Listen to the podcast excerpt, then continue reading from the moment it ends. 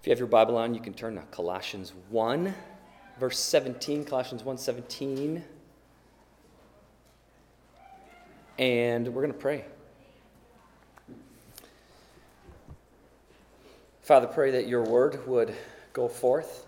It will cause exactly what you want it to cause. It will create in us transformation into Christ's likeness. We want that. I do believe that believers want that transformation, but sometimes it hurts and sometimes it's hard. And so pray that you would give us endurance and strength, and that that strength would be our joy in you. So use your word now to make those changes, and as you chisel us, help us to lean on you, not on our own understanding, but in your grace. And pray this in Jesus' name. And all God's people said, Amen. Amen. All right, so we're back in Colossians 1:17, and we're just going to do the first part of verse 17. And this text is short and simple.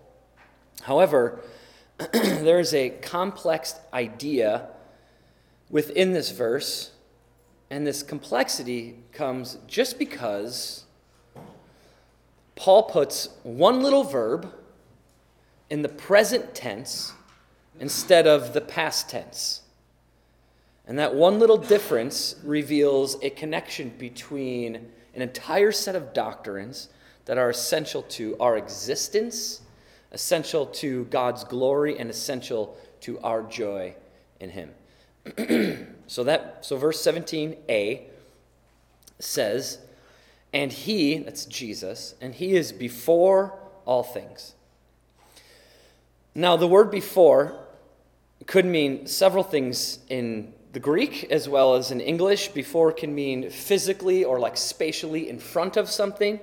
It could be meant figuratively, um, or it could denote like importance or priority, um, like the firstborn son is before the other children and in terms of importance or birthright or something.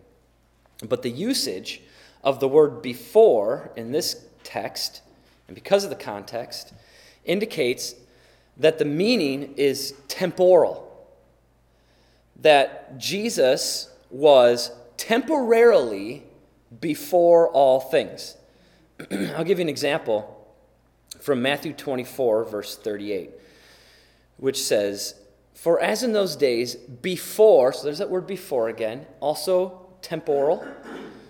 For as in those days before the flood, they were eating and drinking, marrying and giving in marriage until the day when Noah entered the ark. Now, the word before here, same temporal meaning, and it is a reference to a specific event and a situation that is not repeatable. We know it's not repeatable because the context of the flood, after it's over, God says, I'll never do this again. I'm not going to flood the earth again. So this is not repeatable. So before the flood was temporal. It's not going to happen again. There's no before the flood moment that we can repeat. So this is not repeatable or ongoing situation, but temporary, specific to that time and place.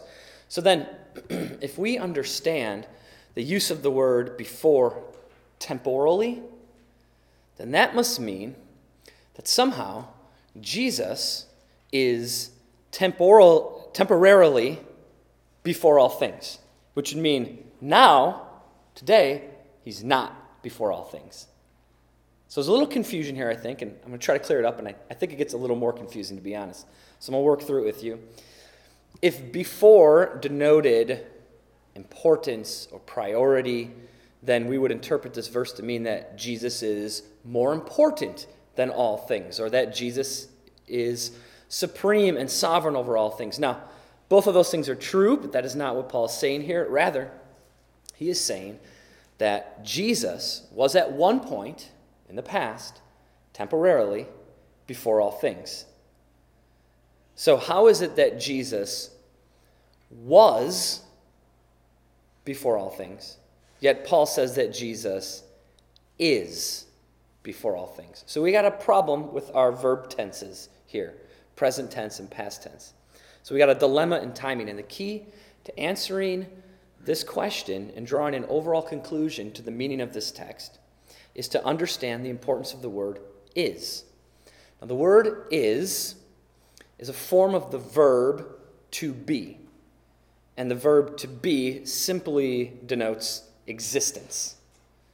Meaning, Paul is saying Jesus existed prior to the existence of all things. So, what is Paul's conclusion here? Ultimately, what he's really saying? Jesus is eternal. And that is Paul's primary point to validate and exalt the deity of Christ, that he is the eternal one, and being eternal, he is also, therefore, God. But we still have this hang up with this idea that Paul says that Jesus is, present tense, before all things, and the word before indicating a temporary situation. So is present tense, and before past tense. So we got a dilemma. He's saying past tense and present tense. So why does he use the word is to make it present tense?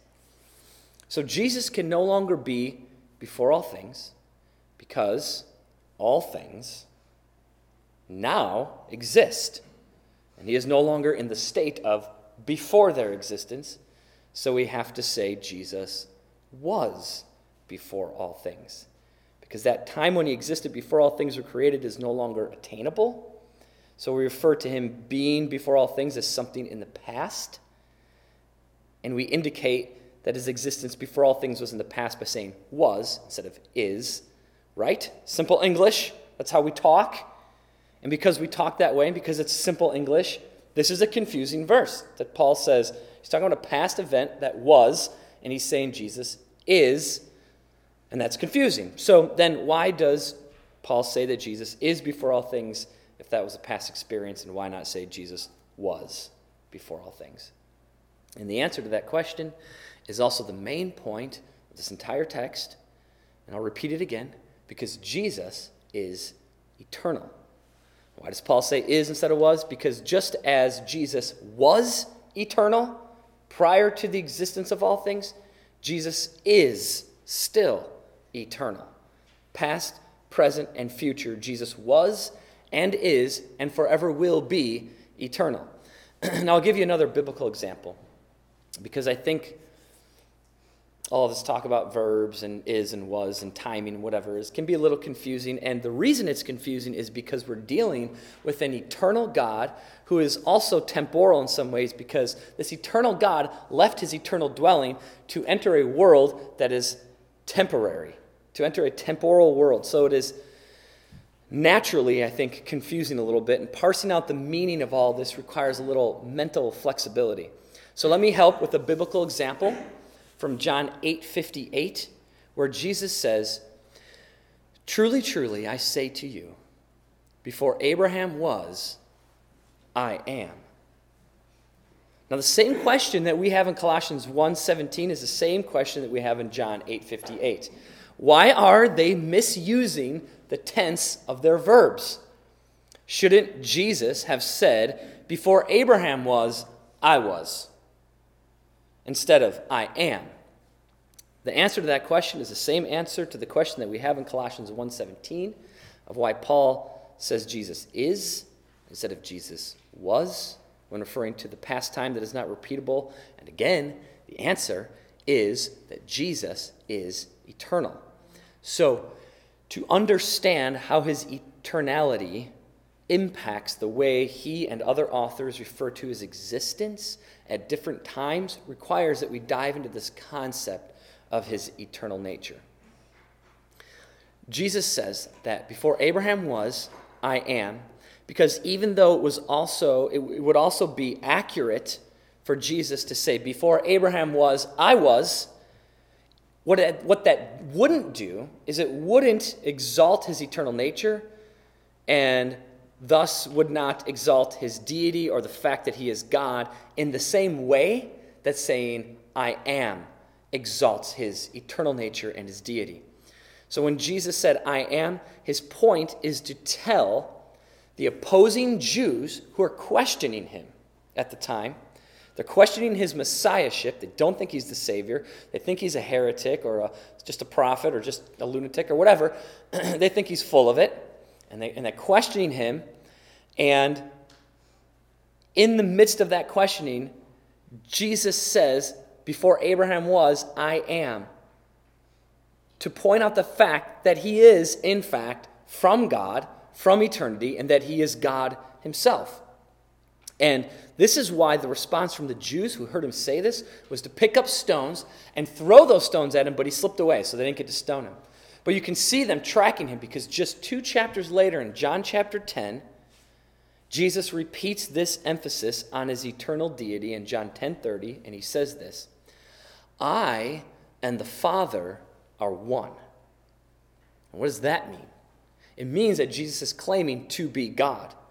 And we know that because in verse 33, the Jews reveal their interpretation of that statement from Jesus, and this is what they say to Jesus in response to him saying, I and the Father are one. They say to Jesus, It is not for a good work that we are going to stone you, but for blasphemy, because you, being a man, make yourself God. So Jesus is very clearly validating his deity and his eternal nature as God, meaning when Jesus said that before Abraham was, I am, he's not just saying that he's more important than Abraham, he is saying that he existed before Abraham. And since he is literally a human standing in front of the Jews, and they're ready to stone him in the first century, physically in, his, in their presence, right then and there. The only logical con- conclusion is that if Jesus is before Abraham, and Abraham was thousands of years ago, that what Jesus is telling them is, I'm eternal and only God is eternal. So he's claiming eternal deity. And the reason he says, I am, instead of I was, is because his existence has not changed. Yes, he's now human, and prior to all things existing, he wasn't human. and he was not human then, but he is human now, and that is a change. But he is just as much God in the first century as he was before, and today, and forever. Therefore, his I am statement disregards how he forms the verb and whether he uses was or is, because his point is the same point that, the, that Hebrews 13 8 makes. And that point is this Jesus Christ is the same yesterday and today and forever. There's no change in his deity.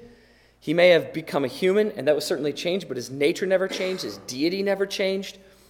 His character never changed, his mind never changed. And in an effort to point out his supremacy, he refers to his eternality. And to point out his eternality, he says, I am. Because there is no tense to the verb when you are. When you're the eternal God, there is no past, present, and future. There is no I was and now I'm this, I wasn't that and now I'm that. It's just I am. I am exist. I exist. He is the definition of existence. Your entire existence is predicated on his existence and his determination to cause you to exist. So we exist dependent on a God who is eternal. He is dependent on nothing. So there is no I was or I will be or I, I am. And sometimes in Scripture we see Jesus saying things like that, like I was or I will be. And he's referring in the temp- he's referring to things in the temporal world. But when he refers to who he is, it's just I am. Because I always have been and I always will be. There's no point to me saying I was something that I still am today. So I just am. Before Abraham was, thousands of years ago, I am. I exist. Always have, always will. And that's the point of Hebrews 13 8 that Jesus Christ is the same yesterday, today, and forever. Whether past, present, or future, he is. And that is exactly why in Colossians 1:17, even though Jesus existed before all things, and in our English grammar, we would say he was before all things, Paul says that Jesus is before all things to validate and uphold and exalt the never changing and eternal nature of Jesus Christ. And just to erase any question about this concept, Revelation 4 8 covers all the basis of Jesus' past, present, and future. And it says this Holy, holy, holy is the Lord God Almighty, who was and is and is to come. And so, what we got there is the angels in the future, from a vision that John gets from Jesus himself of Christ being exalted on the throne in eternity, in the future, being worshiped by the elders and the angels and the, in, the host of heaven. And they are saying, Holy, holy, holy is the Lord God Almighty. The emphasis on holy, holy, holy is very important because it's the only word that describes God that is ever repeated three times because God's holiness is his primary characteristic. And so this, this verse, Revelation 4 8, really shows us the centrality of who Jesus is. That in character and in nature, he is holy, holy, holy. In Hebrew language, to repeat the word, to repeat any word a second time, so if you were to say holy, holy, that is how Hebrew language emphasizes some concept, by just repeating it once. What they never did was repeat it a third time and say, Holy, holy, holy. And that's the reason it's the only word in the Bible that gets dedicated to God and repeated three times, repeated twice, said three times, because his nature is genuinely holy. And, and they're doing, when the authors of Scripture say holy, holy, holy, or when the angels sing holy, holy, holy, they are emphasizing more than the emphasis that he is just holy, but he is beyond our concept of holy. That he is not, according to our Hebrew language, just holy, holy, to emphasize it, but beyond that, holy, holy, holy. So, what Revelation 4 8 is showing us is the core of who Jesus is. That in his nature, he is perfect and righteous and good and God and holy and pure. And then he says, He is the Lord God Almighty. So verifying his deity. And then in this verse that shows us the centrality of who he is, he ends it with this. They end it singing with this Who was and is and is to come. Verifying, validating, and emphasizing the significance of Jesus Christ as not only God, but eternal. So, holy, holy, holy describes his nature and his character, whereas he who was and is and is to come describes his existence. So he has always been holy, holy, holy. He is holy, holy, holy, and he always will be holy, holy, holy. And that is why he's the one on the throne getting songs sung about him. And that is why we will stand before him in eternity and sing these same songs and love it. Because nothing will please our perfected hearts and our perfected minds more than exalting the character, nature, and existence of our eternal God, Jesus Christ. Now, contextually, in this verse, in Colossians 1:17, this was incredibly important to this early church because one of the most profound heresies of their time was the spreading of the false doctrine that Jesus was not God. There are a lot of ideas that people spread about, a lot of heresies and false teachings that people spread about who he was, that he was either just a prophet, or he was just an angel, or he was a mystical emanation from God, or he's just a liar, or he's just a crazy guy, a lunatic. So, Paul's declaration that Jesus is eternal God before all things not only clarifies his point from verse 16 that Jesus created all things, but it also clarifies the heretical nature of the false doctrines that were be, being spread throughout the church in the first century, and those false doctrines still continue to be spread today.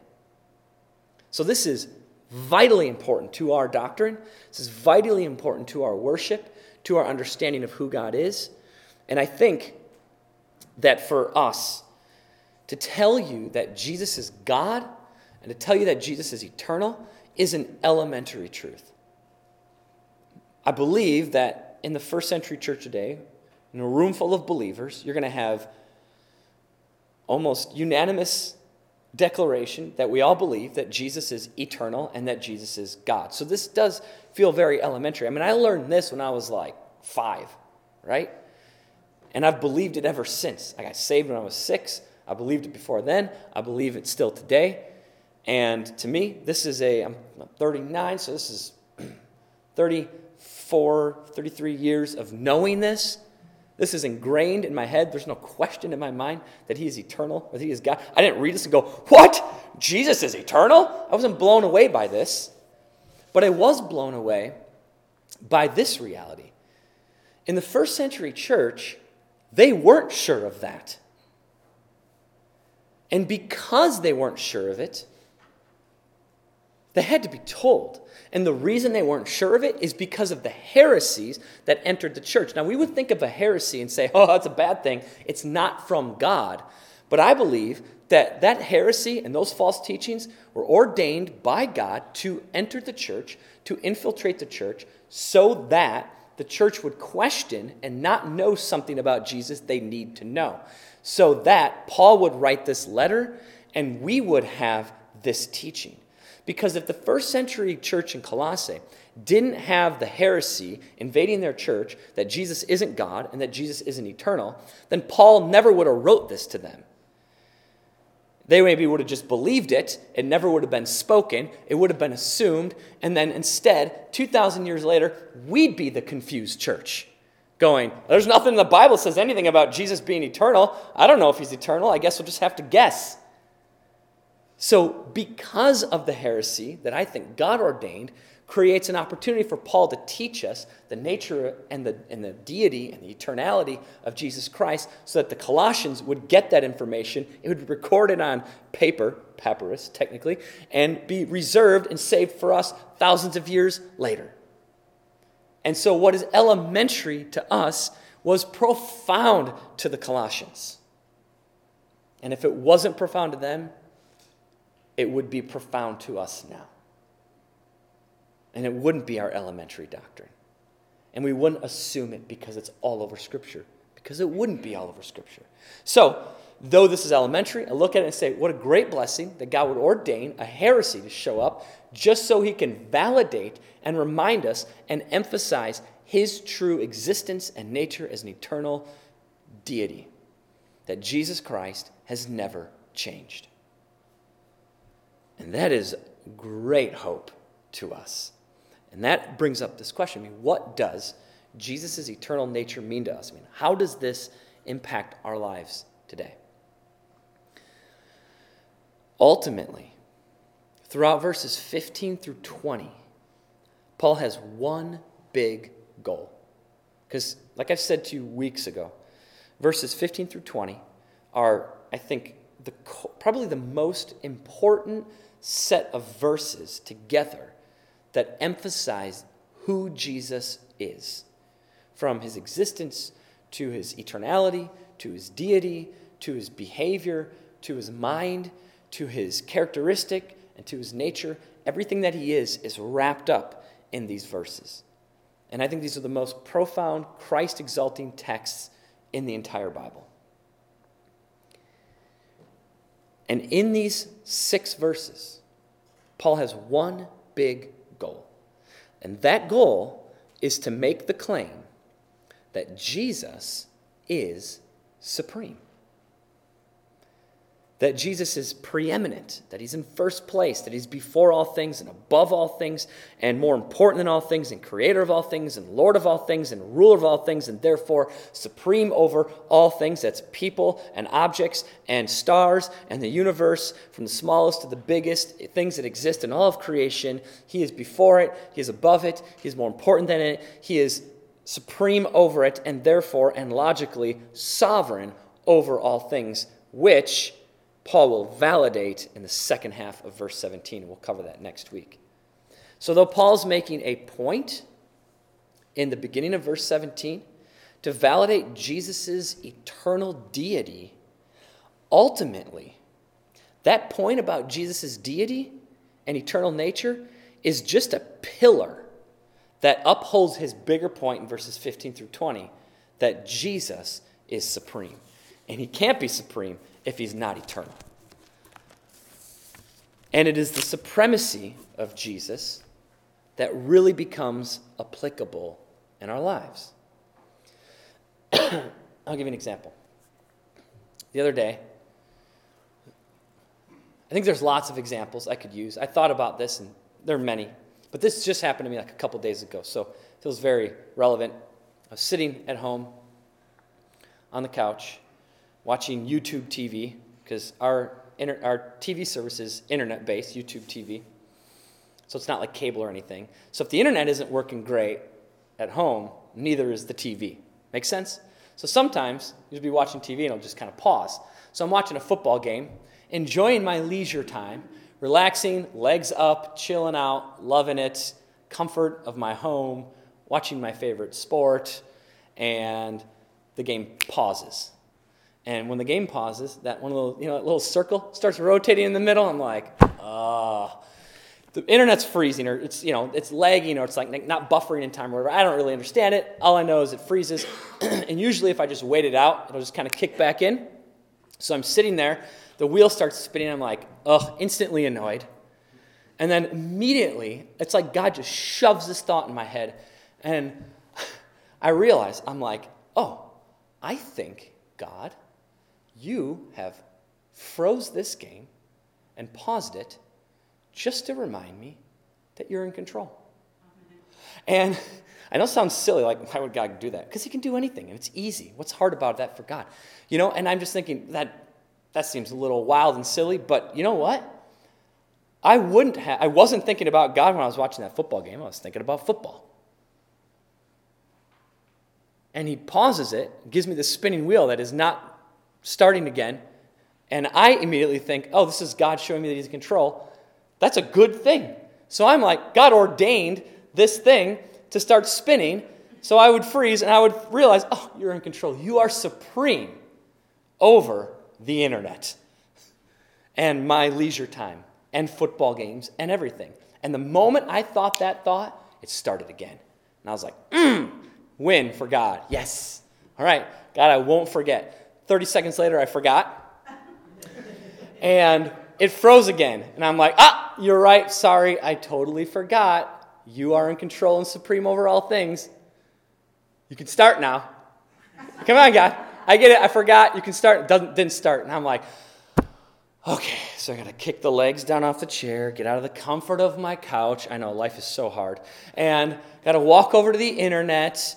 Got to unplug the router and the modem, plug it back in. I'm like, you're going through great lengths, God, to show me your supremacy. So I'm restarting the internet. It kicks back on when I restart everything. And I'm like, that's a lot of supremacy that he can control the internet to that degree. Now, I, again, I think if you're thinking that seems ridiculous, that's not God. That just happened. And you happen to use that as an opportunity. But what Ezekiel 36 27 tells me is that anything good that I ever do, and, think, and realizing God is supreme and in control of all things, is a good and holy thought. Anything good that I do is caused by God Himself. So there's no question, if He's supreme over all things, then my internet freezing is his work, and he produced in that an opportunity for me to recognize him. Now, I share that example with you to show you a couple things. Number one, he's involved in every detail of your life. There isn't a thought or a moment or an instant that passes by that he is not there to show you himself. And sometimes we reject it, sometimes we don't recognize it, and sometimes he has to do something drastic to get our attention and to remind us of his supremacy over our life, over our faith, over our salvation, over our family, over our job, over our church, over our leisure activity, over our entertainment, over sports, over the world, over the government, over the mail, over the internet, over everything. And the other thing it shows us is that his supremacy is not some distant rule over things that do not affect us. His supremacy is imminent, it is immediate, it is close and applicable to every second of every day of our lives. Every event in our daily living is a product of Jesus' supreme rule over all things happening around you and to you and with you and without you, all perfectly calculated to coalesce into events that we experience that produce the most amount of His glory and the highest degree of your joy in Him. That, knowing that, recognizing that, understanding that, should affect the way you live. It should affect the way you think, should affect our attitudes, our perspectives, how we view the Bible, how we view the world through a biblical lens. It should affect all the things that we do. When we are, are aware of His supreme rule over our lives and His perfect orchestration of all events to produce His glory in you and your joy in Him, then life becomes more of like an enjoyable game. So, my wife, she runs her business, and sometimes it becomes a little overwhelming to her because she's not like a numbers person. You know, she's an artist. She loves to create. That's why her business is painting. She likes to paint. It's creative. That's, that's an expression of her, her real nature. But because it's business, she's got to do numbers and taxes, and she's just like hates that stuff. But she told me, she's like, when I start turning it into a game, like a numbers game, it becomes fun all of a sudden. And I'm like, yeah, that makes sense. So she's able to turn something that's difficult for her into something that's enjoyable for her just by changing her perspective. Our entire life surrounded our understanding and supremacy of Jesus, changing our perspective on his absolute and total sovereignty and supremacy over everything in our lives affects the way we live. It affects our attitude and our perspective. It affects the way we enjoy life and whether we do or don't enjoy life. When we're aware of that supreme rule and reign over our lives, life then becomes this enjoyable game. And we know it's more than a game. We know this is real life. This is hard, this is heavy, it's painful, difficult, sufferable, insufferable. But with a change in our perspective on the sovereign and supreme nature of Jesus Christ, which Paul will emphasize even more so at the end of this verse, which we'll get to next week, I said then it becomes bearable and endurable to go through hardships and suffering and pain. So instead of, because listen, we, my generation, so technically I'm a millennial, just on the edge of millennial. I'm like millennial with a little bit of Generation X. I was born in 82, so I got a lot of like Gen X in me because I was raised my brother and sister are Gen Xers, I'm a millennial. So I feel like I got my feet in both generations, which is good, I think, for a pastor to have a little bit of balance in there. Um, our millennial generation, and even more so in the younger generation below me, is filled with anxiety and depression. No generation before has ever known such high statistics of anxiety and depression and hardships and, and, and things that, we'll just say, 50 or 100 years ago would have caused a generation to endure because it was endurable, for this generation now is not endurable and they collapse. Why? Because of this perspective. Because they don't know. This is the natural result of not knowing Jesus. Of an entire generation will, and that's why the millennial generation is experiencing that, and their kids, that's my kids' generation, their kids are even worse. Yes, phones are a huge part of it. You get this constant inundation of pleasure and joy and you know boosts in chemicals that tell your brain this is good i want more this is good i want more this is good i want more. Pick up my phone i get instant gratification and joy swipe through tiktok for hours or whatever my facebook. I'm just like getting all the things i need and i want instantly. And when i put it down all my brain does is go i need that drug again that got me that high. So phones are a big part of it but it's not it's, it's culture we're filling our heads with the things on the internet. We're filling our heads with the things on TV. We're filling our heads with the things we listen to and read and see, the things people say around us. We're not filling our heads with truth. And because that truth isn't getting, becoming a foundation to our lives, we fail and falter when we try to endure hard things, and that becomes anxiety producing and difficult and depressing. And so it is natural that my generation would become more anxious and more depressed, and the next generation would become more anxious and more depressed, and uh, I'm going to assume that my kids' kids, my grandkids, will probably be even worse, that generation. And all of that can change in your home with this this perspective on the supreme and sovereign nature of Jesus Christ to orchestrate all things for his glory and your joy in him. Seeing him involved in every detail changes your entire perspective on life in general. So, with this culture that is rising up in America and probably worldwide, I don't know statistically worldwide, but definitely in America, of anxiety and depression and that those things getting worse, instead of just dragging our bodies and dragging our anxious and depressed selves through a hundred years of life, we have to realize and recognize we serve and live for the living, eternal God who reigns supreme over all things and all actions and all events and all circumstances, so to produce in you your joy in Him.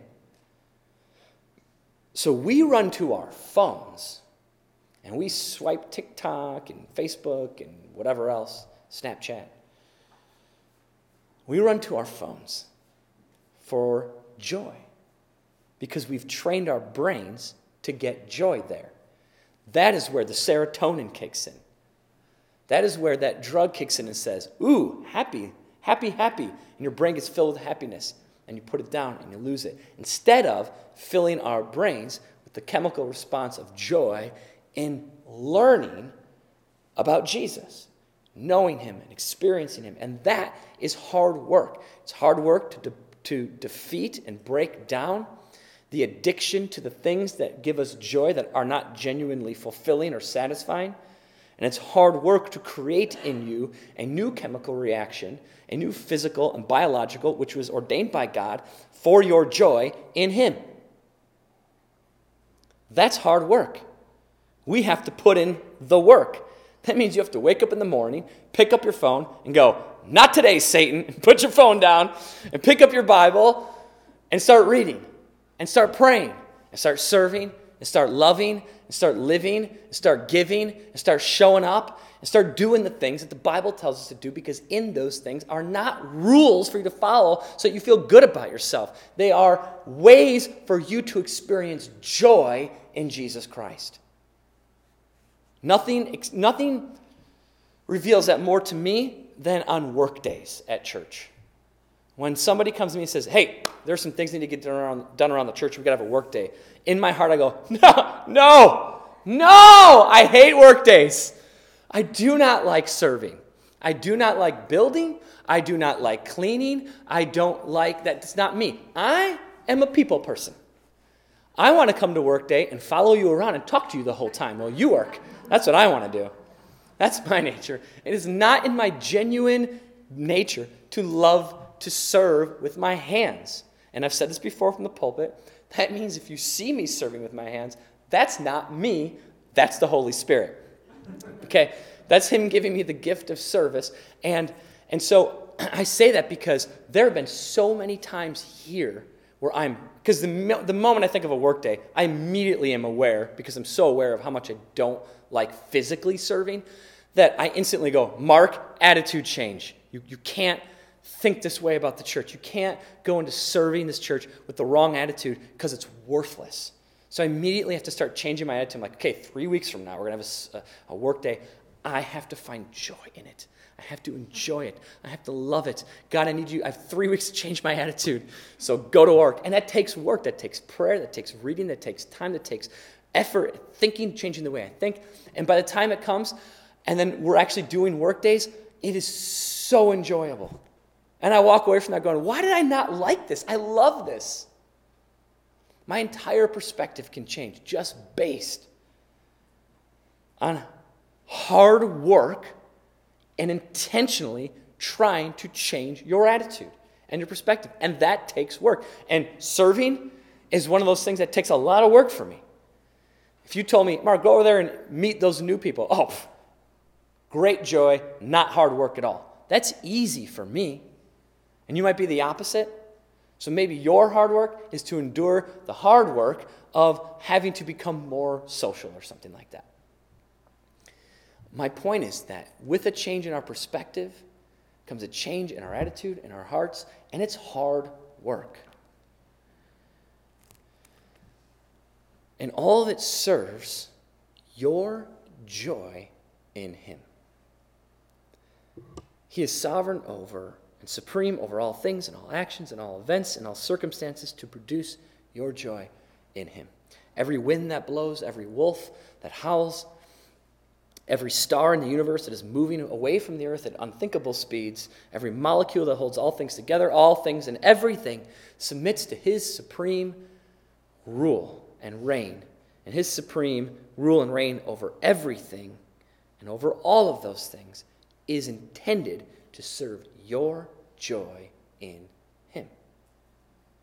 Do you get how big of a deal that is? Think about it like this all of creation was given to Adam. Everything was given to Adam. And in Genesis 1:28, God says to Adam, to humanity, subdue all of creation and have dominion over it. This is all yours. That was not intended to show us how special we are. That was intended to show us how much God loves you. He chooses to give us authority and dominion over all of creation so that we could understand our place in the universe. And usually, when we think about our place in the universe, we think, oh, God did that to show us how big He is and how small we are. Well, there's truth to that. But ultimately, why God created all this earth and everything on it, and all of creation, and told us to subdue it and have authority over it and have dominion over it, was to show us our position in the universe. And our position in the universe is one of sonship. We are His. All of creation is His, and as His sons, we are heirs of all things. This is our world. God made all of this for His glory, yes, but He gets His glory by making all of this for us. And He makes all of this for us because it is supposed to make us happy in Him. Because when we are most happy in Him, He is most glorified in us. So the next time your internet goes out, or the next time anything at all, ever, in any way, in any way, shape, or form, any event at all in your life happens, take the opportunity to remember that this is the work of our supreme Lord and Savior who is working all things for your good and for your joy in Him and for His glory. That perspective will produce in you a more holy response to all your hardships and sufferings, as well as a more joyful response to all of your hardships and sufferings and to all of the blessings in life. So, why is that important? Two reasons. One, because we need to have joy in all circumstances. And that requires a biblical perspective of Jesus' supremacy. And two, our response, which is predicated on our perspective of his supremacy, our response to anything in life, good or bad, is our testimony to the world. If we care about others getting saved, then it is required that we understand His supremacy over all events in our lives so that we respond with the greatest joy for His greatest glory and the salvation of people who are lost. Let's pray. Father, we are grateful for the goodness of your reign over all things and that you give that reign to your Son, Jesus Christ, who's earned it with his perfect life, sinlessness, his death on the cross, and his resurrection from the grave, and his throne upon which he now sits. We bow before that throne and submit to you because you rule over our lives. Help us to submit to you as you rule our lives. Help us to find the joy in all the things that you are doing, whether they are hard or whether they are easy, whether they seem good or seem bad, whether it's a blessing or a suffering or a hardship, whatever it may be, let us find you at the heart of it. Let us find your supremacy operating for our joy in you so that you would be most glorified in us. We Pray this in Jesus' name. And all God's people said, Amen.